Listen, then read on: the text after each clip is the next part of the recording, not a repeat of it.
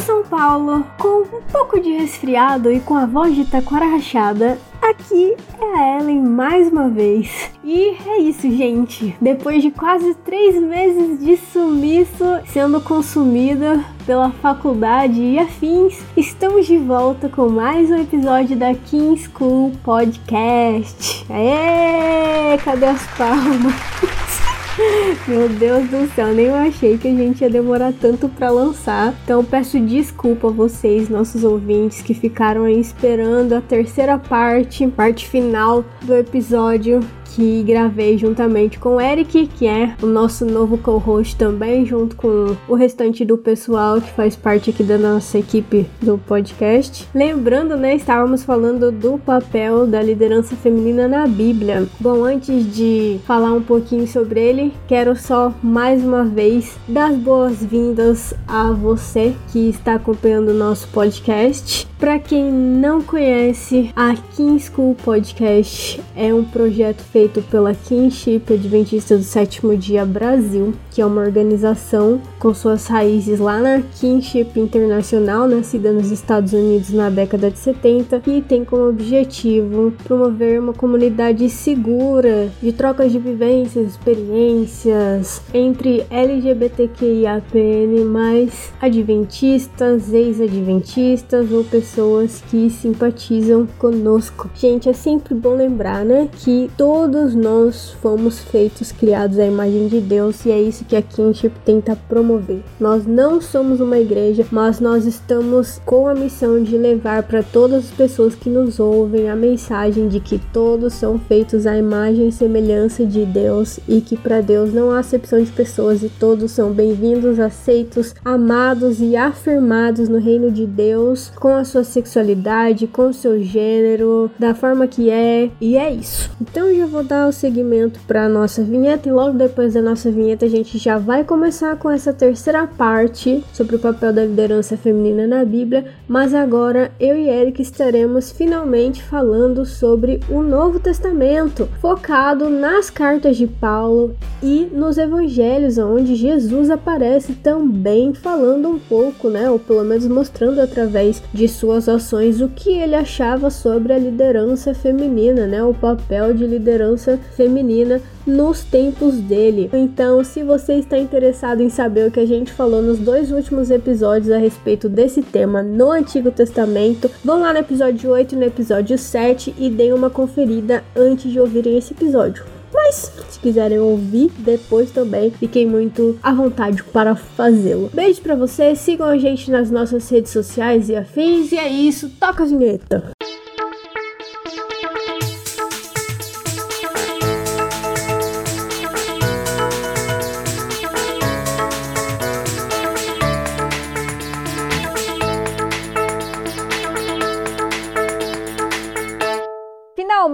Né, o disclaimer, atenção. Se você não tem estômago. Vai ter aquela música agora de suspense, né, de terror, né? Se você sofre de síndrome do pânico, tome o seu alprazolam, seu Rivotril aí antes de Maracujá. continuar ou continue por sua conta e risco aí, porque vamos entrar em Paulo. Aguentem Paulo, porque nós vamos encerrar com Jesus. Amém, é isso. Aguenta um pouquinho Paulo, que é com Jesus que a gente vai encerrar. Mas Paulo é pedra principal, porque Paulo ele levanta muitos questionamentos na cristandade e usam muito trechos de Paulo fora do contexto para justificar injustiças justificar machismo, justificar hierarquização de gênero, por dizer que todos os escritos bíblicos, inclusive de Paulo, estavam inspirados. Então, como é tudo que Paulo escreveu está inspirado, é Deus que mandou Paulo mandar a mulher calar a boca, ficar calada na igreja. Mas como eu disse no início do episódio, cala a boca já morreu. E tem uma questão aí antes de a gente entrar de fato ali no verso de Coríntios, aonde a gente vai antes de você você. Eu? É, você, exatamente. Você botar o seu tempero aí, que você é o best de, de pau. Por favor, não me põe nessa situação. A saia justa. Não, mas é o seguinte, o que eu ia comentar. Quando o escritor do Novo Testamento ali, as diversas epístolas que Paulo mandou para as igrejas, quando elas foram enviadas, em nenhum momento essas cartas ou Paulo viveu bastante para saber que aquilo que ele estava escrevendo para as igrejas seriam postas como canônicas, como algo santificado, completamente inspirado por Deus, que guiaria a vida de cristãos por milhares de anos depois da morte dele. A única coisa que Paulo conhecia como cânon de escritura inspirada por Deus era a Bíblia hebraica. E a Bíblia hebraica sabemos nós que é o Antigo Testamento que temos hoje. Então, aqueles ensinamentos que estavam indo para as igrejas e tudo mais, o povo não via como os escritos sagrados, né, os rolos lá. Eles eram vistos como o quê? Conselho, né? Conselho. E inclusive dá para até a gente fazer um paralelo aí com a experiência de vida de Paulo, juntamente com a nossa querida pioneira da Igreja Adventista e por nós acreditada também como serva de Deus inspirada, com sonhos, visões, etc. Ellen White. Por quê? Ellen White muito, muito, muito escreveu. Livros de fato foram poucos. Ela não escreveu muitos livros, mas ela escreveu muitas cartas muitos conselhos para as pessoas da época dela que viviam no tempo dela com os problemas delas, enfim, fruto do tempo deles mesmos. E aí, o que, que a igreja ela faz? Ela pega todos os conselhos que a mulher escreveu em vida, faz uma compilaiada, bota tudo num livro para vender, completamente descontextualizado e fala: "Olha, isso daqui, ó, tá inspirado por Deus, porque foi uma profeta de Deus que escreveu". E aí a gente chega num pepino bem grande para resolver que é o seguinte: só porque está escrito na Bíblia a gente não pode contestar o escritor? Será que é isso que o próprio Paulo queria? Aí que vem, hein? Aí que vem a questão: será que Paulo queria que a gente não contestasse os escritos dele? A gente entra no X da questão aí. O que, que você me diz? Eu vou começar com uma problematização e algumas pessoas vão sentir orgulho de mim, outras vão querer me esganar. Eu lembro de uma live que eu assisti entre um rabino judeu e um cristão. E eles estavam trocando ideias sobre as características em comum entre o judaísmo e o cristianismo e as diferenças. Só que foi uma live muito cortês, muito respeitosa, uma coisa muito, eu achei fantástica. Só que o rabino judeu fez uma pergunta bem capciosa. Ele perguntou o seguinte: como é que cartas pessoais se tornaram escritos sagrados? Como é que vocês cristãos explicam isso? Porque eles têm a Torá lá, tem todo um, tem todo um contexto para a Torá ser um texto sagrado. Né? E ele fez essa pergunta para o entrevistador dele: né? como é que cartas pessoais escritas para comunidades específicas se tornam textos sagrados e comuns a toda a cristandade? tem que ser aplicado a todos, como porque Deuteronômio, por exemplo, é uma aplicação geral. Né? Aí ele fez essa pergunta que eu fiquei, eu assistindo, não tive resposta. É uma boa é, pergunta. O que a gente sabe é que quem o primeiro a reconhecer os escritos de Paulo em pé de igualdade com as escrituras da Bíblia hebraica foi Pedro. Isso a gente sabe. Pedro foi o primeiro a reconhecer. O mesmo Pedro que bateu de frente com ele pra caramba. Depois chamou ele de amado, aquela coisa toda. Mas é uma questão entre homens lá. Né? A gente está falando agora de mulheres. Então, essa questão ela me permeou todo o meu estudo a respeito do que Paulo escreve. Mais uma resposta eu encontrei para mim, não sei se ela é comum, serve para todo mundo é que, como são cartas específicas para comunidades específicas e algumas em situações específicas, Será que o próprio Paulo queria que elas se transformassem em ordenanças generalizadas para todas as comunidades? Ou Paulo estava enfrentando uma questão específica que é quase impossível da gente saber o contexto, a gente só pode, a gente vai inferir algumas coisas juntos, né? Não estou passando pano para ele, vou passar pano para ele depois. E que essas especificidades, como acontece cristão, evangélico, protestante hoje, elas são isoladas dos seus contextos para que seja estabelecido um jogo de interesse e de poder. De novo a questão da dominação, né? Exato, porque lembra quando a gente conversou sobre a responsabilização da mulher? O que nós queremos dizer é nós não temos como inferir nada que leva a uma inferiorização da mulher. Isso não quer dizer que ela não é responsável por atos que possam ser errados. Né? É uma linha que eu vou chegar logo lá. Mas o fato de uma mulher errar, isso não é prerrogativa para que todo o gênero feminino seja condenado.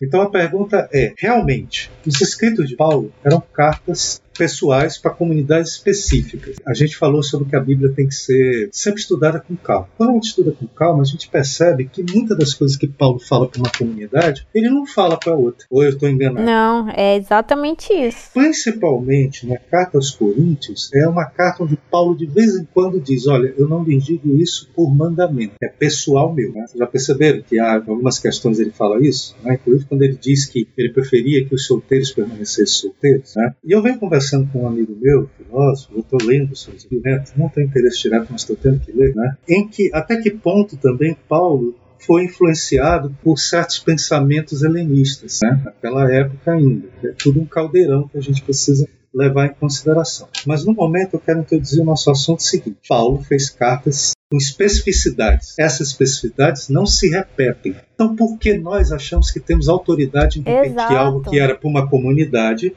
ser jogada para outra? Que vem aquela palavra maravilhosa, que é onde eu passo o pano para Paulo, que o fato dele ter tido contato com diversas culturas e formas de pensar costume também fizeram com que ele entendesse que certas coisas eram específicas para um lugar e não para outro lugar, respeitando a diversidade e a diferença. Mas ainda assim agindo, né, agora eu vou voltar uma coisa, Paulo não deixava de ser homem, Paulo não deixava de ser influenciado pela cultura de sua época, Paulo não era mais ou menos misógino do que qualquer homem é hoje, né? Algumas pessoas não gostam quando eu falo isso. Eu vejo esse grau de misoginia em alguns escritos de Paulo. Né? Tem uns que dizem, pô, tu enxerga Gal, é nítido que o cara é misógino. E tem gente que diz, ah, como é que você pode inferir se não conhece Paulo, as intenções, aquela história que a gente não tem como saber a intenção do autor. Não, eu não tenho como saber a intenção do autor, mas eu posso julgar os resultados do trabalho desse autor, inclusive quando até os dias de hoje. Então, voltamos para o início, para a gente seguir. Né? Cartas pessoais se tornam textos sagrados. Mas ainda assim, tornando o texto sagrado ou não, certas ordenanças não se repetem de uma comunidade para outra e ele próprio deixa claro quando é uma intenção pessoal e também pode ser que certas coisas que parecem mais mais incisiva eram ações relativas a uma situação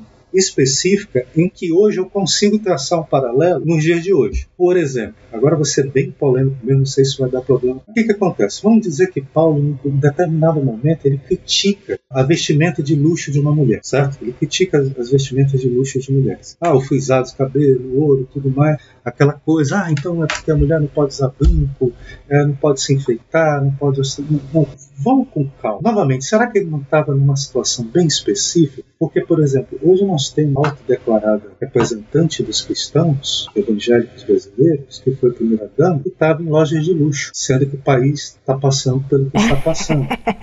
Eu não sei. Eu acho que nesse ponto os escritos de Paulo se aplicam. Eu acho interessante como não estão aplicando nessa situação agora. Só aplicam para coitada da irmãzinha que quer usar um brinco. Uhum. Coisinha mais para quem está comprando Prada, não se aplica. Nem é ouro, é bijuteria, é, né? Tipo, brinco é bijuteria. Mas, então, ou seja, será que justo nessa situação específica não se aplica o que Paulo estava querendo dizer? Né? e não na que nós estamos aplicando, porque a gente não tem como saber o contexto em que ele realmente escreveu aquilo ali, por mais duro que seja, e ainda assim eu não estou excluindo que havia um grau de misoginia em alguns atos e palavras de Paulo, e algo que eu achei importante até que ponto ele próprio considerava o que ele estava dizendo texto sagrado, onde a gente sabe que, inclusive, é, pelo menos por algumas coisas que eu li e artigos que eu tive contato, que, por exemplo, houve outras cartas para a comunidade, tipo, houve outras cartas. Será que essas cartas também teriam sido canalizadas? Talvez qual era o conteúdo delas? E lembrando que, por exemplo, existe uma linguagem muito específica quando Paulo escreve a Gálatas, aos Gálatas, né? Uma outra linguagem totalmente diferente quando ele escreve para Filipenses, que é uma outra para Efésios, que é uma outra para Coríntios, né? Ou seja, ele também era levado pela emoção, né? Um homem que assumiu para si essa prerrogativa de ser uma espécie de ponto de referência para toda uma comunidade cristã multicultural, né? Aquela coisa, talvez ele tenha até exagerado um pouquinho nesse, nesse papel que ele se impôs e Deus, como sempre, age a partir do que o homem estabelece para si. Né?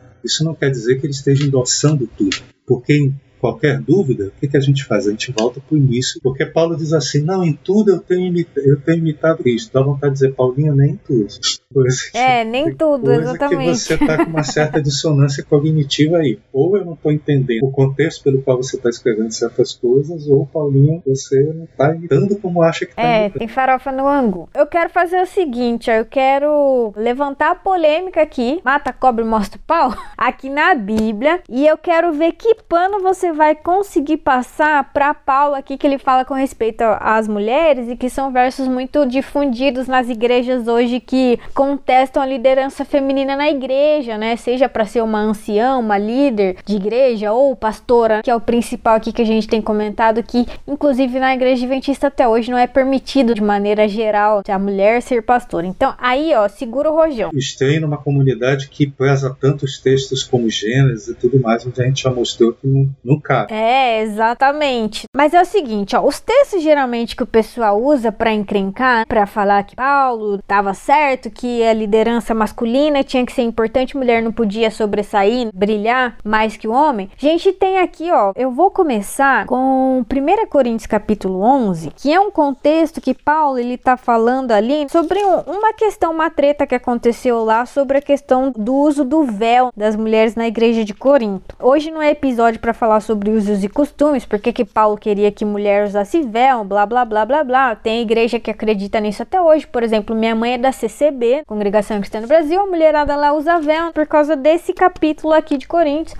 O restante das igrejas ninguém usa véu, entende que foi uma briga lá de costume, não sei o que de Paulo. Mas o que interessa pra gente é o verso que ele fala da mulher aqui, ó, no verso 3. Quero, entretanto, que saibais ser Cristo o cabeça de todo homem, e o homem o cabeça da mulher, e Deus o cabeça de Cristo. A gente vê aqui que Paulo tá claramente hierarquizando o sistema de relacionamento Deus-homem, Deus-mulher, que é uma coisa que já vai contrário a Gênesis, que a gente já estabeleceu quando estávamos falando no início desse episódio aqui. Paulo ele dá uma hierarquia, inclusive entre Deus Pai e Deus Filho, Cristo. Então, Deus é a cabeça de Cristo, o homem é a cabeça da mulher, Cristo cabeça do homem. Já começa daí. E daí depois ele vai falar que é a do homem que profetiza. Mas o interessante aqui que eu quero mostrar, o verso 5. Toda mulher, porém, que ora ou profetiza com a cabeça sem véu, desonra sua própria cabeça. O importante aqui desse texto, eu não quero que vocês foquem no lance de profetizar com véu, sem véu. Não interessa pra gente aí. Você profetiza do jeito que você quiser. O caso aqui é que Paulo está afirmando que mulher podia orar e profetizar, certo? Aí não tem nenhuma proibição, nenhuma menção que a mulher não podia orar e nem profetizar nas igrejas. Aqui, Paulo está dando uma recomendação para justamente as mulheres que oravam e profetizavam. Aonde que o problema acontece? Uns capítulos depois, nesse mesmo livro, no capítulo 14. Porque no capítulo 14, quando a gente vai ali dos versos 26 em diante, que até o subtítulo na minha Bíblia tá como a necessidade de ordem no culto, o que já denota pra gente aí que parece que tava tendo um problema no culto, que Paulo ele faz alguns conselhos específicos para as mulheres. Eu vou ler do verso 26 em diante, que daí o pessoal vai entender melhor aqui o que estava acontecendo. Então Paulo ele fala assim: "Que fazer, pois, irmãos, quando você unis, um tem salmo, outro doutrina, este traz revelação, aquele outra língua e ainda outra interpretação seja tudo feito para edificação. No caso de alguém falar em outra língua, que não sejam mais do que dois ou quando muito três, e isto sucessivamente haja quem interprete. E aí, né, ele fala como que tem que ser essa interpretação. Só que ele tá falando que tem que ter aí um, uma organização, porque ele fala, os profetas têm que falar apenas dois ou três e os outros julgarem. Isso ele fala no verso 29. E aí no verso 30, ele fala que se vier revelação para uma outra pessoa que já esteja sentado, então a outra pessoa que estava falando tem que ficar calada. E aí no 31 ele fala, ó, todos podereis profetizar um após outro, para todos aprenderem e serem consolados. No verso 34 ele fala, como em todas as igrejas dos santos, conservem-se as mulheres caladas nas igrejas, porque não lhes é permitido falar, mas estejam submissas como também a lei o determina: se porém querem aprender alguma coisa, interroguem em casa a seu próprio marido, porque para a mulher é vergonhoso falar na igreja. E aí ele dá uma explicação aqui bem específica, falando da palavra de Deus, que a gente não vai ver, mas ele dá uma ordem específica aqui para as mulheres que profetizavam que o negócio delas era que elas tinham que ficar caladas, que elas não podiam então é, julgar as profecias. O negócio, se ela tivesse que interrogar o marido que o marido profetizou alguma coisa errada lá, ou que outra pessoa profetizou errado e ela não podia ir lá dar o, os dois centavos nela, né? Na conversa, tinha que interrogar o marido em casa. E o interessante para finalizar isso aí, antes do pano com bastante pinho-sol acontecer aqui, para passar pro Paulo, é que ele corrobora essa ideia aí que ele gostava que a mulher ficasse calada na igreja quando tinha que dar explicação de alguma coisa, quando ele escreve a carta para Timóteo, que ele dá algumas recomendações para Timóteo, para a igreja onde ele ia, e lá no capítulo 2 vão começar do verso 9. Da mesma sorte que as mulheres em traje decente se ataviem com modéstia e bom senso, não com cabeleira frisada e com ouro ou pérolas ou vestuário dispendioso, porém com boas obras, como é próprio as mulheres que professam ser piedosos. Aí o 11. A mulher aprenda em silêncio, com toda submissão, e não permito que a mulher ensine nem exerça autoridade de homem. Esteja, porém, em silêncio. E aí, de novo, ele se remete ao trem lá da criação. Primeiro foi formado Adão, depois Eva, e Adão não foi iludido, mas a mulher enganada caiu em transgressão, tipo querendo dizer assim: a mulher não pode dar palpite porque a mulher é burra, ela foi enganada, o homem não. É isso aí. Então a mulher cala a boca. E agora eu quero entender aí como é que esse pano vai acontecer de ser passado, porque tá muito difícil de defender Paulo. Nesse verso tem um plot twist. O plot twist, né, que é o mais interessante, é que não tem defesa para Paulo. Ai, Por que, ai. que não tem defesa para Paulo? A verdade é que isso é um texto bem confuso. Você mesmo leu no início. É bom lembrar que o título lá, sobre a organização do culto, com certeza não foi Paulo que escreveu esse título. Foi o tradutor, que depois que tentou entender tudo, ele, ele colocou assim: olha, pode ser que vocês não entendam, que vocês vão ler, então isso aqui tem a ver com ordem de culto. Nem eu tô entendendo. nem até eu já estou ficando meio confuso nessa história. Tá? Agora, vamos lembrar uma coisa interessante. Por que foi tão importante nós contextualizarmos início? O pessoal que está ouvindo vai dizer, pô, o Eric não estava gaguejando até agora. Agora ele já está travando um pouco as palavras. Mas por que, que é bom a gente voltar para o início das coisas? Né? Toda vez que eu olho algo assim, eu lembro que Paulo era fariseu, supostamente membro do Sinédrio. Ele tinha sido um ferrenho perseguidor, ou seja, ele era um radical fundamentalista bem complicado. Se ele era fariseu, nós sabemos mais ou menos como os fariseus interpretavam as escrituras da Torá, ao ponto de Jesus ter que ficar toda hora dizendo: Olha, ouviste que foi dito, eu, porém, digo, eu, porém, digo, eu, porém, digo. Paulo, depois da conversão dele, passou um tempo, o livro de Atos não fala exatamente, se eu já, já para Paulo, perseguidor e tendo encontro, e volta Paulo já saindo desembestado pregando. Dá para inferir que ele passou um tempo estudando ali com as pessoas, né? e ele já saiu desembestado. Então nós temos um judeu, sei lá, ortodoxo, fundamentalista, né, que possui uma interpretação bem específica da Torá, que ingressou nesse novo movimento chamado cristianismo, que até o momento ninguém tinha muita ideia tão clara de como funcionaria essa transição do que foi antes um povo de organização tribal, depois passa para um Estado, depois é dominado, vira uma coisa complicada porque não tem mais autonomia como uma população econômica e politicamente organizada e que possui costumes de uma religião que talvez não tenha, que nós damos o nome de judaísmo, mas eu não sei exatamente como é que eles viam a religião própria do povo deles, aí liga para essa transição que até hoje ela é complicada a gente entender, chamada é, igreja, ou seja, antes era um povo escolhido, agora é um conceito chamado igreja. Imagina esse cara se deparando com uma cultura completamente diferente, com costumes completamente diferentes do dele, com um padrão comportamental completamente diferente e com uma visão sobre religião completamente diferente dele, mesmo ele sendo um cidadão do lugar, mas que a gente nota que ele era bem fundamentalista dentro do trabalho dele. E como é que ele vai lidar com todas essas questões e que tipo de conselhos ele vai tentar criar e fazer para tentar gerar algum tipo de controle no meio daquela ebulição toda, lembrando, eu não sei se vocês sabem, eu não sou tão historicamente apurado, mas Coríntios tinha alguma prática religiosa bem específica, altamente idolátrica também. Preservava muito do, do sistema cultico padrão greco-romano. Eu vou recomendar um filme que vocês não devem assistir, chamado Calígula. Mas se vocês quiserem assistir, vocês vão ter uma ideia, um vislumbre de como eram as práticas é, religiosas dos gregos. Né? Dá uma olhadinha lá se você quiser, para ter uma ideia do tipo de coisa que o nosso amigo Paulo estava enfrentando e tentando, como disse aí o tradutor, alguma coisa de ordem. E, por, e qual é o meu pano agora que eu vou passar para o Paulo? Vocês lembram lá das leis levíticas, né? Ou seja, você parte de uma ordenança, às vezes até grotesca e violenta, por causa de uma situação altamente esdrúxula, para depois, a partir dali, tentar criar algum tipo de senso de santidade, reverência. Então, Paulo estava ali num caldeirão bem grande e ele recorreu à metodologia da Torá, de estabelecer leis e ordenanças duras e difíceis para, quem sabe, a partir dali a coisa tentar chegar num resultado um pouquinho melhor. Lembrando, este mesmo Paulo depois escreve Hebreus. Esse mesmo Paulo, na própria carta de Coríntios, ele vai começar a falar de amor. Lembrando que não, ele não escreveu só uma carta para a secundária, ele insistiu com ela diversas vezes.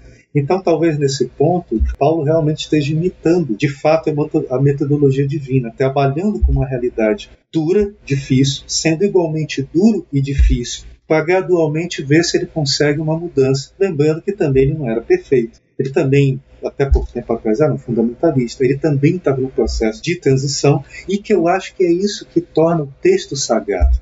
É porque a gente se reconhece nesses conflitos, a gente se reconhece nessas lutas. Eu sei que em determinadas situações é fácil quando eu estou do lado do dominante. E muito difícil falar isso para quem está tendo que ser silenciado e calado. Mas a pergunta é também: quem está sendo silenciado? Tá? O que de fato estas mulheres específicas dessa comunidade que a gente viu anteriormente, Paulo não proibiu o processo de profetização, ele põe em pé de igualdade. Você nota os paradoxos e as contradições? Que elas conseguem ser respondidas por questões periféricas e não dentro do texto, porque se a gente for dentro do texto, é essa revolta que causa no feminino, que é o que nós estávamos conversando anteriormente.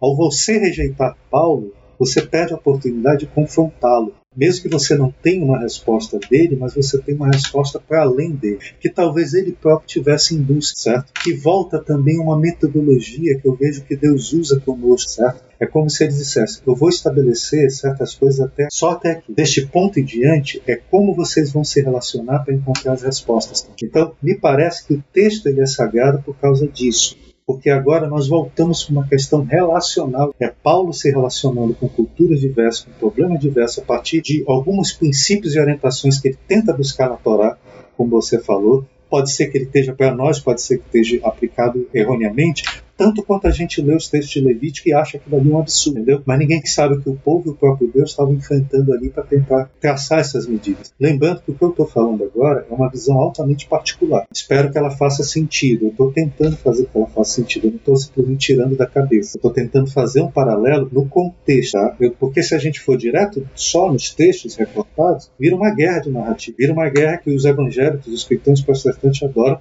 que é o texto prova. Olha, a partir desse texto eu estou provando que Paulo era um misógino, ele tinha ódio das mulheres. Nós conversamos nos bastidores uma vez, uma coisa pode se tornar qualquer coisa dependendo da intenção. Mas vamos ser mais honestos, vamos voltar para a Torá, vamos voltar e dizer, será que era essa realmente a intenção? Será que a gente não está esquecendo o contexto? Porque, novamente, eu vou ser bem anacrônico e vou trazer para o contexto de agora. Eu posso citar o nome de uma mulher que é dita evangélica, é considerada uma liderança na igreja, mas que se eu pudesse pedir para ela se silenciar, eu preferia. Inclusive uma mulher que alardeou ter tido uma experiência espiritual, mas se eu pudesse pedir para uma pessoa como a Damaris Alves falar um pouco menos, eu pediria porque tudo que ela faz hoje causa um imenso estrago. Você entende? Porque Paulo poderia estar enfrentando ali e essas ações, talvez até desesperadas de manter uma ordem, e talvez isso tenha levado ao tradutor a colocar esse título aí, a busca de ter algum tipo de senso de reverência e de ordem para depois, a partir daí, de uma cultura tão difícil, que é uma cultura ainda altamente pagã, lembrando que o que estava acontecendo com o povo de Israel é que eles eram,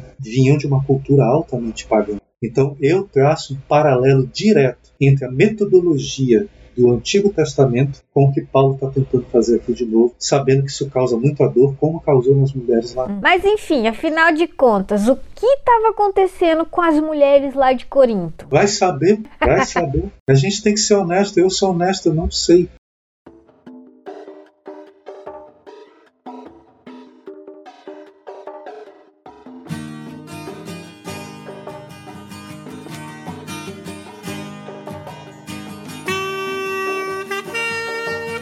Você tinha comentado em off comigo que talvez uma das explicações poderia ser justamente essa questão de que muitos dos gentios que aceitaram o cristianismo por meio de Paulo e dos outros apóstolos, eles vinham de uma cultura aonde as mulheres tinham um papel dentro do culto dos templos pagãos, novamente muito parecido com o papel das mulheres lá no Antigo Testamento, a questão de idolatria abusos. Eu não citei ainda esse ponto, primeiro porque eu tenho ainda alguma ressalva, se eu estou correto nisso, e porque a gente está no recorte de Coríntios. E eu fiz esse recorte em Éfeso, que eu também posso inferir isso para Corinto. Isso, que as duas têm uma cultura mais ou menos parecida, né? Isso, sabe que é a cultura greco-romana e era a proximidade das cidades? Mas você tem razão, quer dizer, quando eu digo que eu não sei, é porque honestamente eu não sei. Mas pode ser um caso de sincretismo religioso, certo? De sincretismo religioso que estava vendo uma lembrando que as mulheres tinham essa proeminência, e você sabe que sendo homem ou mulher, perca de poder e influência não é uma coisa que ninguém aceite com facilidade. De repente, as mulheres do Corinthians estavam acostumadas com uma certa proeminência nos serviços religiosos culticos, e mesmo com a conversão, elas gostariam de permanecer com esse sincretismo de certas coisas. Paulo teve que enfrentar isso ao ponto de dizer vocês precisam se silenciar. Ou quem disse, ah, os maridos de vocês estão entendendo, estão aceitando, e vocês não. Eu preciso ver o que, que eu faço com isso aqui. Tá lembrando que ele ainda é fruto de uma cultura altamente machista, ou seja, as ações dele também são a partir da cultura. Mas lembrando, Paulo é autor de grande parte daquilo que nós estamos. Pela fé, ainda nos resta entender que o que chegou até nós foi aquilo que Deus também que chegasse. E talvez aí resida, como eu falo, a sacralidade de Deus. Mas realmente Paulo poderia estar enfrentando um sério problema de sincretismo religioso mas no sentido pesado, de trazer práticas cultas para dentro e vindo pela iniciativa feminina. E a gente sabe que, assim, agora eu vou pisar em ovos, tá? Porque agora um homem falando eu me sinto um pouco complicado. Mas a gente sabe também do grande poder de influência que a mulher tem porque ela ainda é Kinegdu, ela ainda é inteligente, ela ainda é influente, ela ainda é carismática. A mulher tem todos esses poderes, tá? Aí vou dizer, ah, Eric, agora tu tá dizendo que a mulher, então tu estava falando que a mulher realmente é demoníaca, que o cara é demoníaco, né? Não, eu só estou dizendo que todos nós temos a, a igual capacidade de sermos destrutivos. E eu não sei se, como seres humanos, eu não sei se era o caso. Eu, levantei realmente essa possibilidade, primeiro eu resolvi honestamente que não, porque existe essa, essa possibilidade, mas é uma possibilidade que eu não posso afirmar, mas que ela cabe dentro da visão que eu tenho sobre o que estava se passando. Né? Agora, em Éfeso, que aí nós voltamos para as recomendações, porque essas recomendações de mulher falar ou, ou não ser líder, é algo que ele está falando especificamente, ele nem, tá, nem é uma carta aberta à comunidade, nem está falando especificamente para Timóteo, entenda que era um jovem em formação que ia enfrentar a mesma pauleira que ele, Paulo, bem mais experiente, né, já estava tendo dificuldade de enfrentar, mas ele tinha que ir continuar o trabalho dele em outras comunidades, certo? Ele estava falando, Timóteo, você vai enfrentar a mesma coisa lá, mas numa região ainda mais complicada. É aquele, ou seja, aí sim, igualzinho ao Antigo Testamento, a cidade de Éfeso tinha na figura feminina um alto poder culto, de reverência culto. Não que essas mulheres não tivessem galgado também essa alta influência e esses poderes depois de terem sido altamente abusadas. Ou seja, você tem sacerdotisas de templos pagãos que faziam todo esse ritual do basar de sexo, mas muitas delas foram jogadas lá também forçadamente, né? e assumiram esse papel até como uma forma, eu até eu acho que nos bastidores eu não ser, né? em que sentido? Hoje nós vemos essa, essas atrizes maravilhosas que eu admiro muito de Hollywood, que fazem é, trabalhos que eu acho que são muito importantes hoje, inclusive para a quebra de parâmetro social, muitas dessas mulheres só chegaram lá depois de muito abuso, tá entendendo? Depois de muito, de serem muito abusadas, violentadas e rebaixadas no seu papel, né? E nem todas conseguem passar por tudo isso mantendo virtudes, nem todo mundo. Então, em Éfeso você tinha essa cultura feminina cultica tão forte que os caras passaram quase duas horas gritando o nome de Diana na, nos cornos de Paulo. Ou seja, não eram comunidades fáceis. E a resposta me parecia às vezes ser a altura. Ou seja, aí nós podemos estar é lidando novamente com uma distorção do papel da mulher. De novo, infelizmente, sempre a mulher, infelizmente,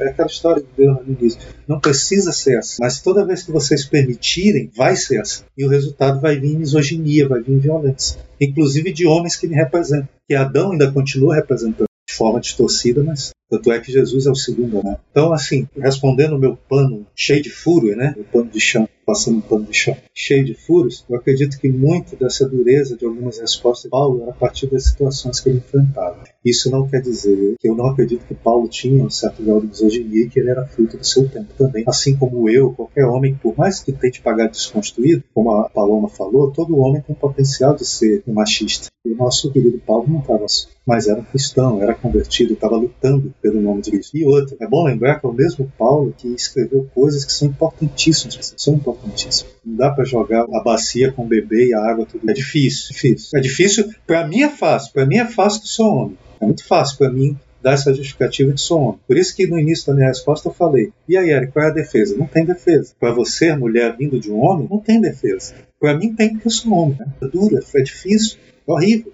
E é usado até hoje contra você acaba sendo uma questão assim de nós mesmos pensarmos que todo ser humano ele nasce e cresce numa cultura onde ele é extremamente moldado por ela. Paulo é fruto do seu tempo também. Então não tem como a gente dizer, ah, Paulo era desconstruidão e tudo mais. Não. A gente vê aqui que ele próprio usou a questão do Éden para tentar hierarquizar e colocar uma ordem na mulherada na igreja. E uma coisa que hoje em dia qualquer igreja acharia absurdo se tirar do contexto do que Paulo estava tentando falar ali pro pessoal, que é, ai, ah, Deus cabeça de Cristo, tudo mais. Só que Paulo também evolui, porque é o mesmo Paulo que diz: em Cristo não há mais homem, mulher, grego, tudo mais. Ele tenta estabelecer a igualdade, talvez dentro do processo de desconstrução dele ele próprio evolui. É, aquilo que eu tava dizendo, né? Se a gente for ver todas as coisas separadas que a gente vai falar, a gente vai pegar como as religiões que dizem, por exemplo, que ai, Cristo é inferior ao próprio Deus. Aí a gente pega a narrativa do diabo, né? Que acreditava que Cristo era inferior ao próprio Deus. E o próprio Paulo, que, que a gente aprende com isso aqui? Ele tá usando uma maneira específica, vamos dizer assim, de ensino, que ele pega provavelmente da cultura grega, helenística, toda aquela questão de dialética de você tentar, por exemplo, negar uma coisa para tentar provar seu ponto de uma outra forma. Então ele está negando lá, ó, mulher não tem o direito de exercer liderança de homem porque ela foi criada depois. Ponto. Então ele usa muito do próprio conhecimento que ele tem da Torá e ele molda a história a uma narrativa para que ele consiga exercer um mínimo de liderança daquilo que ele acha que aquela comunidade está precisando. E pode ser que aquela cultura daquela comunidade só compreenda as coisas também nesses. Dessa forma. Mas eu acho que assim, pra gente fechar essa parte de Paulo, a gente dá um cala-boca já morreu no Paulo definitivo. Nessa verdade, não, eu tô brincando. Esse cala-boca já morreu é pra um pastor, não sei se é pastor, mas provavelmente é que eu vi num blog, ele dando as suas explicativas, usando esses textos de Paulo para justificar que a liderança feminina, o pastorado é completamente errado na igreja, usando o seguinte pressuposto, ó. Ele diz assim que claramente por esses textos que a gente leu, orar e profetizar era uma coisa, mas que exercer o papel de mestre, de ensinador na igreja era permitido somente aos homens, porque era um papel de liderança, o ato de ensinar as mulheres eram proibidas. Então por isso que hoje em dia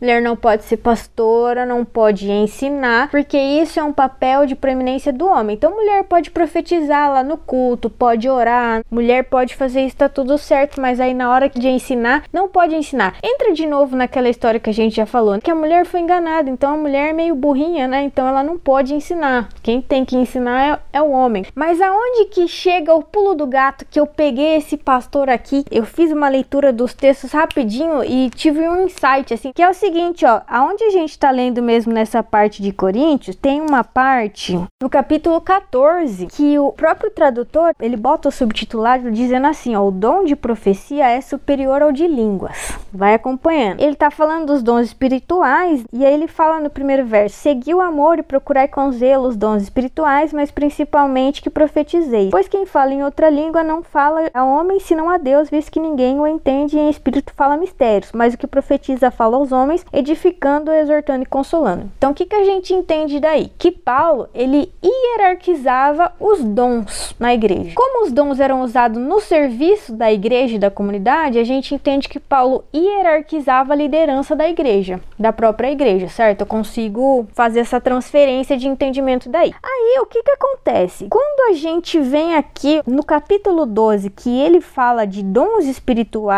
e da unidade da igreja, no verso 28, Paulo fala assim: A uns estabeleceu Deus na igreja, primeiramente, apóstolos. Olha a hierarquia aí. Ele está advogando em causa própria, né? Isso. Aí agora, olha onde eu peguei esse pastor na narrativa chinfrim dele. Aí ele continua, ó, em segundo lugar, profetas. E em terceiro lugar, o que o que? Mestres. Ou seja, caiu por terra o argumento do pastor, porque ele está colocando o dom de ser mestre, de ensinar, num patamar acima do profeta. E aqui Paulo coloca o profeta num patamar acima do mestre. E aí, como que explica isso? Não tem explicação. Entende? Bom, primeiro você foi brilhante em, em, pegar a contradição dele. Depois é interessante. Será que Paulo está hierarquizando ou ele está trabalhando com a hierarquia que eles estavam estabelecendo entre eles? Porque é o mesmo Paulo que vai fazer aquela analogia do corpo que diz que nenhuma parte do corpo é superior. É, nenhuma é superior, sim. Mas como ele diz que a gente tem que ter a unidade no dom, é como se ele dissesse: olha, na igreja, até o, mindinho é importante. Mas mesmo assim, vamos dizer, no corpo humano, embora todos os nossos membros são importantes, é como se a gente desse um holofote, aquele, né, coisinha maior, para certas coisas que, por exemplo, ó, eu consigo viver bem sem um dedo. Vai fazer falta, vai fazer falta, com certeza vai fazer falta, vai ser ruim para pegar, né, as coisas, mas eu consigo sobreviver sem. Eu consigo sobreviver sem um rim, eu consigo sobreviver, vai fazer falta, vai. Agora, sem um cérebro, eu consigo sobreviver? Não, eu não consigo. Então, eu acredito muito nessa questão que Paulo, ele exorta sim a unidade, dizendo que todos são importantes, todos cumprem o seu papel. Mas ao mesmo tempo, na questão de liderança, ele estava querendo mostrar lá para aquelas tretas que estavam acontecendo, porque a gente vê que Corinto era uma igreja treteira, né? Aquela igreja que Nem sempre rolava soco, né, em reunião de comissão. Ó o gatilho. Gatilho! Faz a história do Eric. Rolava dedo na cara, cara, tudo mais, que a gente conhece bem aí quem é líder de igreja, Paulo estava tendo que lidar muito com esses problemas de ego na igreja. Então ele estava falando: tem pessoas que vocês vão ter que se submeter sim, vocês não estão se submetendo a essas pessoas, mas a igreja tem sim uma liderança. Todo mundo é importante, mas vocês têm que respeitar a liderança. E aí é exatamente o que cai por terra do que esse pastor estava tentando falar, porque ele estava tentando mostrar que o gênero era mais importante. Então o homem pode exercer o papel de liderança, mas para Paulo, aqui nesse contexto, não é a questão do gênero, é a questão do dom. E Paulo, inclusive, fecha de forma brilhante, falando: olha, e antes que todo mundo comece a se achar, cabeça é Cristo, é para a gente parar de discutir. Lembra, a coisa termina. E também Tiago ele vai, ele vai melhorar essa problematização, dizendo o seguinte: vocês estão achando que é uma questão de hierarquia. Tiago ele vai resolver: não, é uma questão de. Tome muito cuidado, porque isso não tem a ver com hierarquia, tem a ver com responsabilidade. Quando ele diz: não vos tornei muitos de vós mestres porque maior rigor vai vir contra vocês. Né? Tiago é brilhante também nesse sentido. Diz, ó, vocês estão achando que é uma questão de hierarquia, uma questão de responsabilidade. E eu ainda digo, nem corram atrás dessa responsabilidade, não. Isso é complicado. E ele sabia também bem do que ele estava falando. Ele, como Dilda, enfrentou também uns perrengues complicados. Né? Agora, tem, é, assim, eu, eu, queria aproveitar a gente, o bom de, estar em Paulo, que a gente também pode falar de uma coisa ainda dentro da época dele, sobre esse lance de tem alguns jargões e símbolos próprios da cultura adventista. Um desses jargões é a chamada verdade progressiva. Não é isso? Que a verdade lá progride e tudo mais. Então, o que, que acontece? Se a coisa é progressiva, ela vai sendo respondida conforme a coisa anda. Então, por exemplo, se tem um episódio para mim que acaba com todas essas discussões sobre mulher poder ensinar, sobre o papel apostólico, inclusive é uma discussão tão forte para mim porque é, inclusive é dito que é uma das coisas que você não pode ir contra, que é o que é. quando acontece o derramamento do Espírito Santo. E o texto é claro em dizer que ele foi derramado também sobre as mulheres. Certo? Então, ou seja, e o Espírito Santo foi derramado por uma questão de comissionamento e de legitimação apostólica, do ID, de tudo mais, certo? o Espírito Santo foi derramado igualmente sobre as mulheres, inclusive sobre Maria. Ou seja, existe uma legitimação do sacerdócio, da função de mestre, de ensinadora, de pregadora, otorgada pelo próprio Espírito Santo. E a Bíblia toda fala, com ênfase no Novo Testamento, que se tem um pecado que é complicado é você ir de contra o Espírito Santo. Então, quando eu tento criar qualquer tipo de argumentação para impedir o papel da mulher no sacerdócio, eu estou incutindo numa confrontação contra o Espírito Santo. Então, qualquer uma desses argumentos, eles param, porque eu, eu, sempre acredito que tem hora que Deus dá um basta. E o basta dele sempre é em ações, porque a gente sabe que na Bíblia o ato, o movimento, o evento é mais importante que qualquer palavra. Certo? Então, o evento do derramamento do Espírito Santo por si só deveria encerrar essa questão tá? deveria encerrar.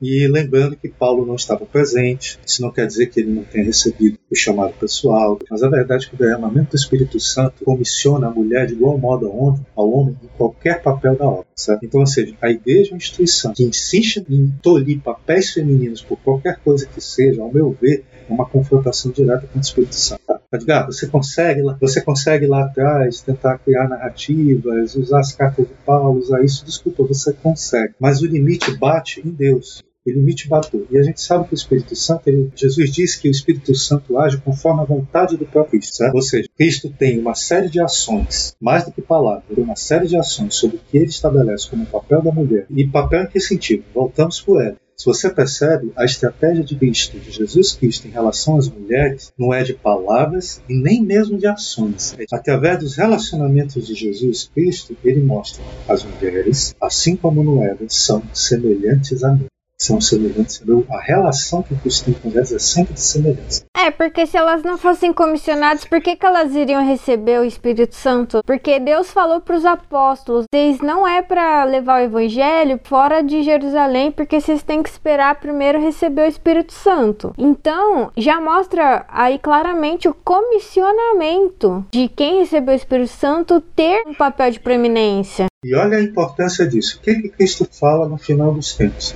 E este evangelho, que evangelho é esse? O evangelho comissionado pelo Espírito Santo. Ou seja, dentro do código adventista, que acredita inclusive a pregação, a intensificação da pregação vai levar a uma certa ideia de antecipação da volta de Cristo, já que quando o evangelho for pregado ele volta. Então adivinha o que esta cultura específica dessa igreja está fazendo, impedindo o sacerdócio Está retardando a volta de Cristo, né? Eles estão fazendo aquilo que vivem alardeando que querem fazer, estão retardando o, o cumprimento da obra. Imagina a loucura que é isso. Você institucionalmente impedir, tolir, limitar aquilo que o próprio Deus diz que sopra onde quer e o Espírito Santo quis soprar sobre as mulheres comissionárias. Sou eu que vou dizer não, pelo amor de Deus. Sou eu que vou. Né? É, até o, é o chamado pecado imperdoável. Né?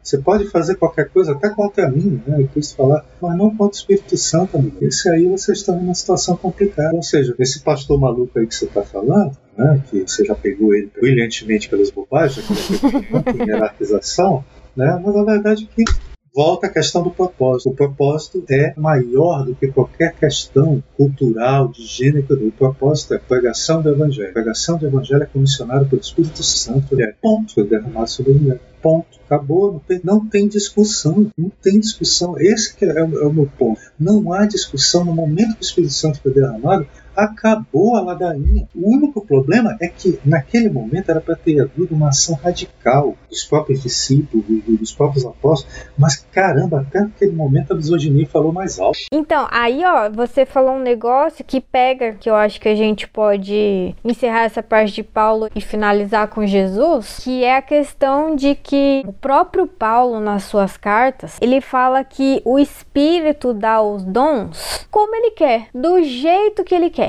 Ninguém pode forçar dom no outro, porque é o espírito que escolhe os dons. Aí a gente chega nisso que você está falando, que o espírito ele não foi derramado só para homens, o espírito foi derramado para mulheres também. Quando a gente diz que a mulher ela não pode, por Deus, exercer o papel do pastorado, da liderança na igreja, a gente está reprimindo a escolha de livre acesso aos dons que o espírito dá para toda a humanidade. A gente está falando assim, ó, o Espírito ele dá o dom de profetizar, o dom de orar para as mulheres, mas o Espírito não dá o de ensinar. Mulher não pode ensinar, mulher não pode pastorear, o Espírito não dá. A gente está limitando o poder do próprio Deus, porque a gente muitas vezes fala tanto de Cristo, Cristo, Cristo, Deus o Pai, Deus o Pai, Deus o Pai, e esquece que o Espírito Santo também é Deus. Ele tá lá como igual, no relacionamento de igual a igual. Deus Pai, Deus Filho, Deus Espírito Santo. Pelo menos é a doutrina da Trindade que as igrejas cristãs acreditam, né? E aí como é que faz? Você tá querendo mandar agora no que que o Espírito Santo vai derramar de dom para as pessoas? E aí a gente entra naquela questão,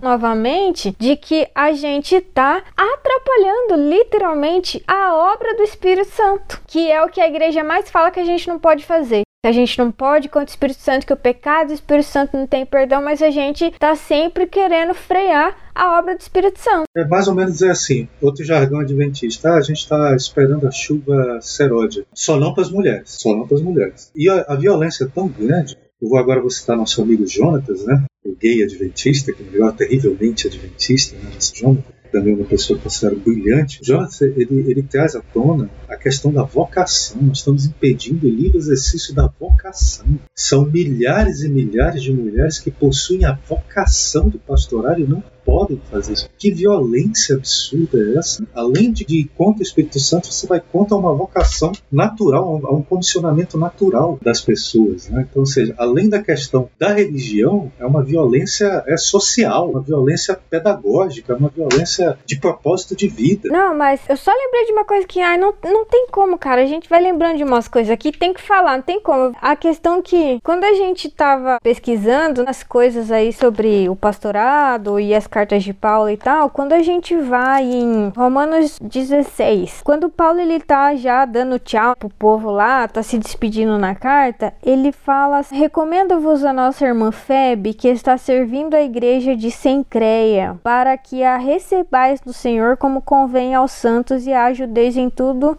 que vós vier a precisar, porque tem sido protetora de muitos e de mim inclusive." Eu acho muito interessante que ele tá recomendando uma irmã que está servindo na igreja e que eles tinham que receber essa irmã no Senhor como convém aos santos e ajudar ela em tudo que ela precisar, ou seja, mostra que era uma mulher de proeminência. Aí tem gente que fala, ah, é, ela era diaconisa, como se ser diácono fosse pouca coisa. Não, na Bíblia a gente vê Paulo recomendando homens para o diaconato, mas essa mulher aqui, ela claramente tinha um papel proeminente na igreja que ela estava indo. E aí, para encerrar aqui que eu estava discutindo com meu pai essa semana ainda, quando a gente vem aqui nas saudações finais finais, ele fala: Saudai Priscila e Áquila, meus cooperadores em Cristo Jesus. Aí tem gente, esse mesmo pastor que eu tô falando aí, se eu não me engano, foi, não sei se foi ele mesmo ou um outro que eu tava lendo, teve a cara de pode falar: ah, as mulheres tinham um papel de liderança na igreja só se fossem como cooperadoras do marido. Então, ele tá falando aqui, ó, que Áquila e Priscila eram cooperadores em Cristo Jesus. Priscila tinha um papel de liderança na igreja que ela estava, assim como Áquila. E aí, ó, ele continua falando ainda mais para frente aí quando ele tá saudando todo mundo, ele fala o verso 6, ó: "Saudai Maria,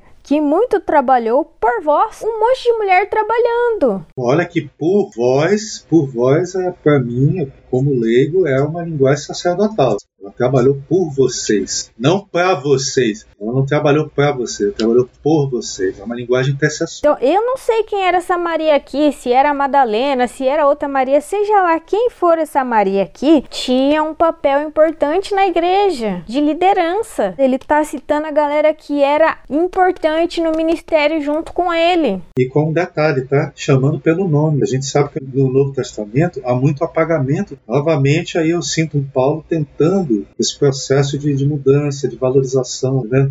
É pouco, é migalha? É uma migalha, mas tanto é que a gente percebe, eu, pessoal agora, tem uma diferença tremenda do Paulo que escreveu as cartas para Corinto do Paulo que escreveu para os romanos. Completamente diferente. O Paulo que escreveu para os romanos é um Paulo mais entendido da graça de Deus. Romanos é completamente sobre a graça de Deus que veio para homem, que veio para mulher, que veio para todo mundo. Então, Paulo para romanos, ele tá preocupado em falar sobre a graça. E nos outros não, ele tá tava lá recomendando, tinha treta, falava isso, falava que não, o Paulo de Romanos é completamente diferente e é justamente o Paulo de Romano que cita essa mulherada no serviço. No final das contas, foi você que passou o maior pano para Paulo. Paloma, me perdoa. Mas é aquela história. Para confrontar Paulo, não podem ser mais nós homens, tem que ser as mulheres. E eu tenho certeza que em determinada altura da vida dele ele teria doado. Como nós homens hoje, que a gente está tentando, começa a entender o quanto nós somos mais felizes quando a gente vai se esvaziando dessa noção de superioridade, qualquer coisa nesse sentido. Né? Isso eu falo agora, você falou pessoalmente, para mim é como se fosse esvaziando um peso na nossa nuca as nossas relações com nossas filhas, namoradas, esposas, mães, tudo vai ficando melhor, mais leve. Não pode dizer, ah, tudo é função de você. Não, muito pelo contrário. A gente se sente até mais assim, é entendido que o nosso papel também é servir. Também é servir. Eu vou até falar agora um termo mais moderno. É, é o peso da masculinidade tóxica sendo esvaziado sendo desopilado. É uma coisa que nós vamos precisamos experimentar. Né? E não vamos experimentar isso sem a Kinegdo botar o dedão na cara. É, é, tem que ser, tem que ser.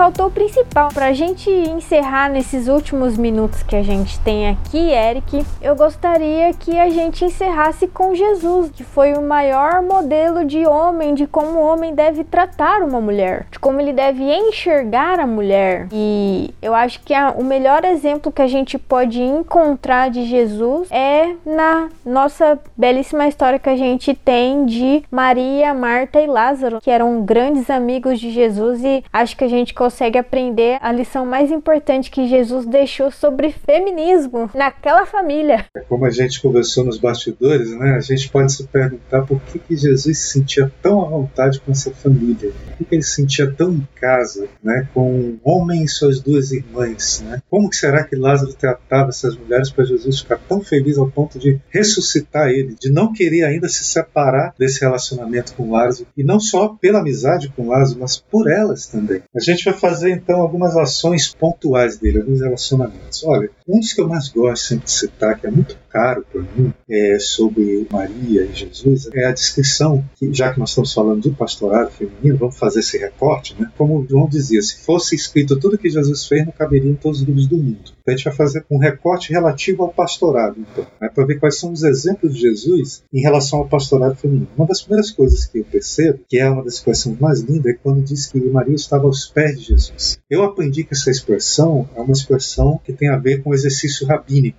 entre mestre e discípulo. Dizer que ela estava aos pés dele é dizer que ela era uma aprendiz no mesmo pé de igualdade dos outros discípulos. Se os outros discípulos estavam sendo treinados para serem comissionados em exercer o papel apostólico, isso quer dizer que Maria também estava sendo treinada, orientada e ensinada para ser uma apóstola, literalmente. Eu fico me perguntando quanto isso não incomodava nossos amigos discípulos.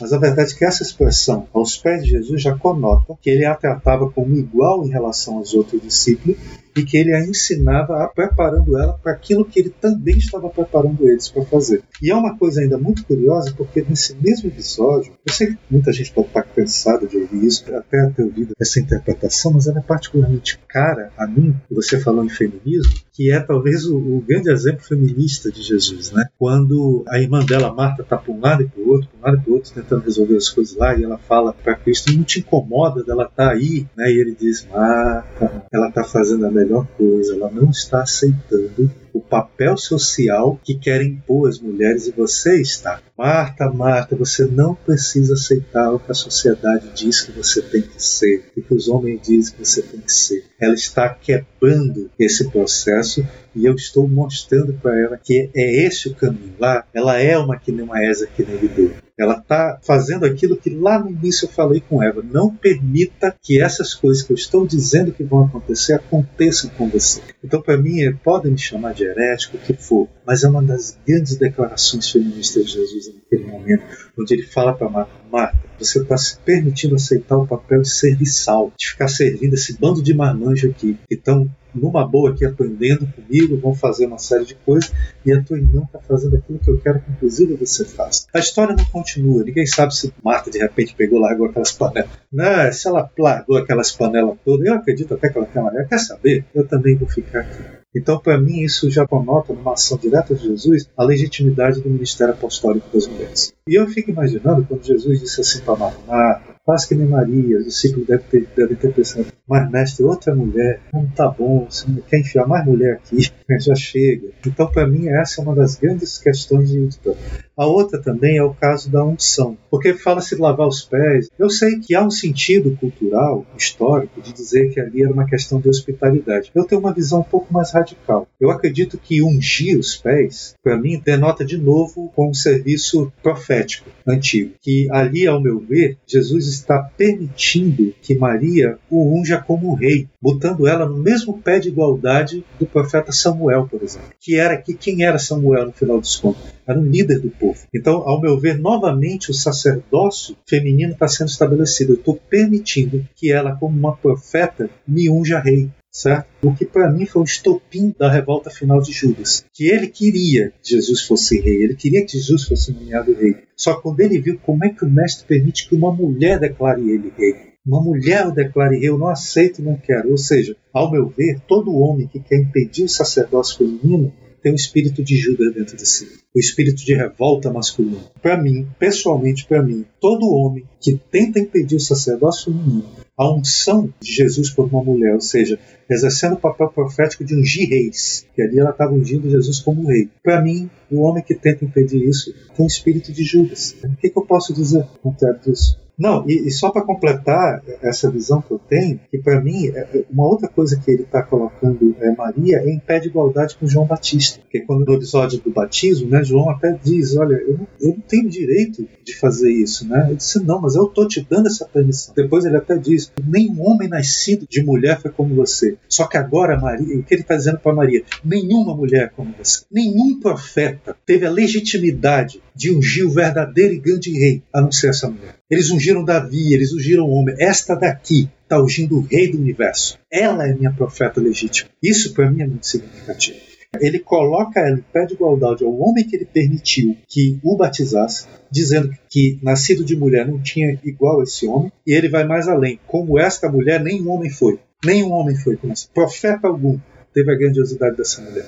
Por isso que ele olha para o outro. Quem é você que não ungiu meus pés eu tendo visitado tua casa? e ela invade tua casa para me ungir E eu deixo, porque é minha profeta. E nós estamos fazendo esse recorte de comissionamento feminino, certo? Por exemplo, o homem, lá o nosso amigo Paulo, determina certas coisas para ele dizer assim, ah, tem que ser homem de uma só mulher, né? aquela coisa toda. Interessante, né? A primeira grande comissionada era uma mulher de cinco homens que ao meu ver, o evangelista infelizmente errou ao apagar o nome dela, porque provavelmente era samaritana. Mas Jesus novamente mostra: olha, a minha primeira comissionada, de fato, é uma mulher que vocês ainda colocam o peso cultural social em cima dela. Ela teve marido. Lembrando que em nenhum momento ele a censura pelo fato dela ter tido essa série de relacionamentos. Pelo contrário, ela se torna a primeira grande comissionada. Uma mulher uma situação, digamos, é, bem complicada para os padrões que nós. Até para os dias de hoje. Até para os dias de hoje ela ainda seria mal vista. Para aquela época não tem ideia. Ela sendo samaritana naquela situação ali, eu não tenho a menor ideia de como a sociedade enxergava ela. E foi uma coisa brilhante também, que você falou que a própria parábola do bom samaritano, o cara que escuta a parábola sequer quer dizer o nome da pessoa. Né? Ele não, não, fala nem o termo samaritano, ele diz o que teve piedade. De tão odiada era essa porta. Ou seja, ela estava na desvantagem em tudo, né? Em tudo, em absolutamente tudo. Foi a primeira grande comissionada.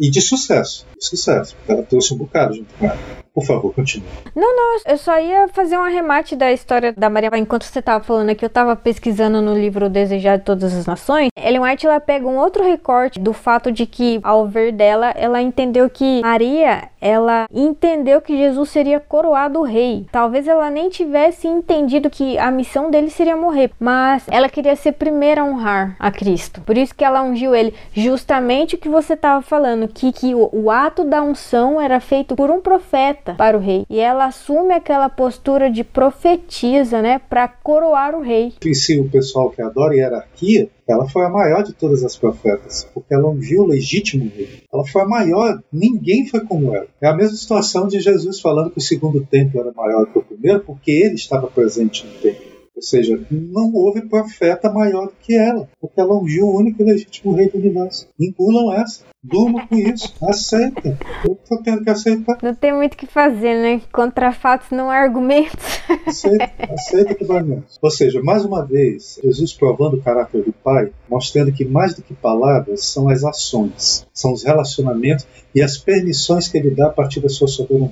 Soberanamente ele foi permitindo o papel dessas mulheres, mostrando cada uma dessa Eva, dessas Evas, cada uma dessas Raabes, cada uma dessas Noemis, dessas Ruths, dessas Estés da vida. E é aquilo que a gente estava conversando, que para mim é assim, eu encerraria mesmo minha participação, que é o seguinte: dentro do jargão adventista, né, principalmente essa questão a obra, a obra não se encerra. Não é sem a participação feminina, não é a participação feminina.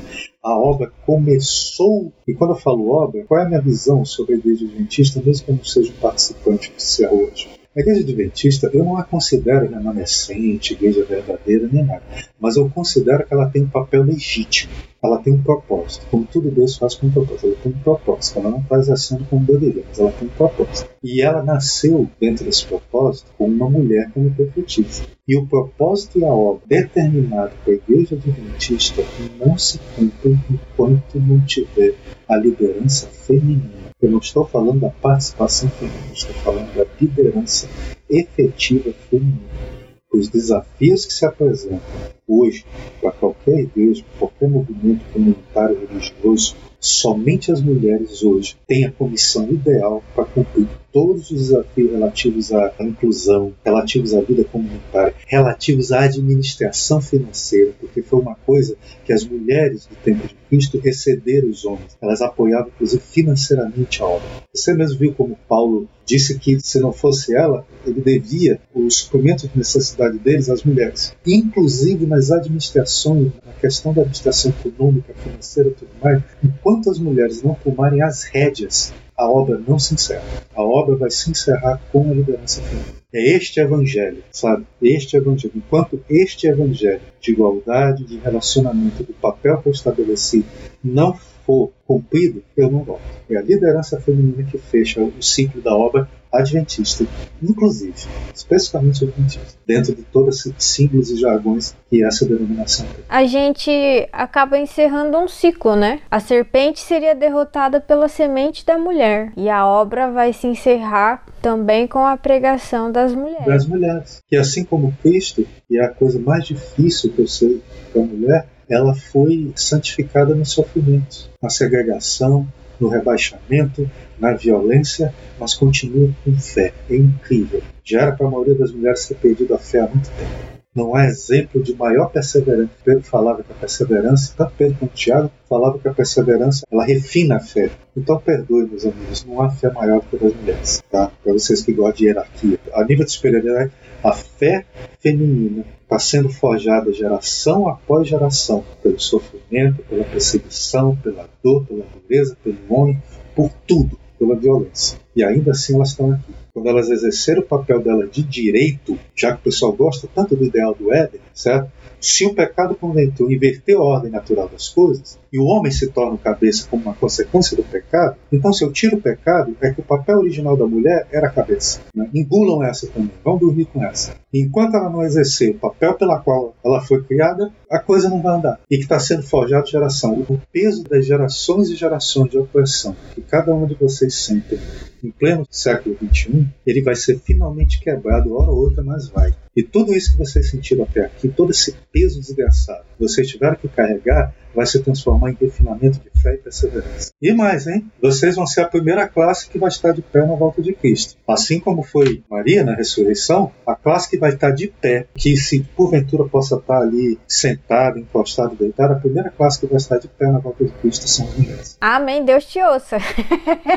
Quero estar lá. Mas o que eu ia comentar é que vindo assim de um homem, eu acho que é muito sabe, significativo para nós mulheres. Mas enfim, né? Acho que podemos encerrar por aqui. Não tenho palavras para agradecer. Eric, muito obrigada. E pessoal, muito obrigada por estarem conosco. Vamos ter outras discussões, podem aguardar o Eric aí para outras discussões. Vamos falar aí de Jesus e as mulheres ainda. E você quer fazer um, um jabá seu aí? Aonde o pessoal te encontra na rede social? Talvez o Lucas, assim, se quiserem encontrar um pouco mais das pinceladas das minhas opiniões, né? É no Twitter, Eric Fabian e Guia Ramos, dois, né? Que lá de vez em quando eu tô colocando umas bobagens. E eu queria agradecer e dizer, olha, eu não mereço, mas fico honrado com a gentileza. Ah, a honra é nossa, nosso mais novo aliado na Kinship. E lembrando, né, se você também quer se tornar um aliado, assim como o Eric, é só acessar nossas redes sociais, o Instagram, a gente tem lá na nossa bio o link onde você tem acesso a todas as nossas outras redes sociais e principalmente ao website oficial da Kinship Internacional para você fazer a inscrição por lá ou também o formulário que a gente disponibilizou diretamente aí, que é, é um caminho um pouquinho mais curto, que já passa diretamente pelo crivo nosso do Brasil. Depois a gente só manda pro nosso presidente, o Floyd, para ele aprovar, colocar lá no sistema. Então é bem fácil de você se tornar um membro. E é isso, né? Siga a gente nas redes sociais, compartilha com os amigos, dá coraçãozinho, estrelinha no Spotify, no seu tocador preferido, porque isso ajuda a gente na nossa divulgação. E mulherada, bora divulgar esse episódio aí é para botar depois do culto de sábado no grupo da igreja, no grupo da comissão. Colocar fogo no partinho, né? E é isso. Como sempre, é um abraço, beijos e tchau para vocês. Um abraço.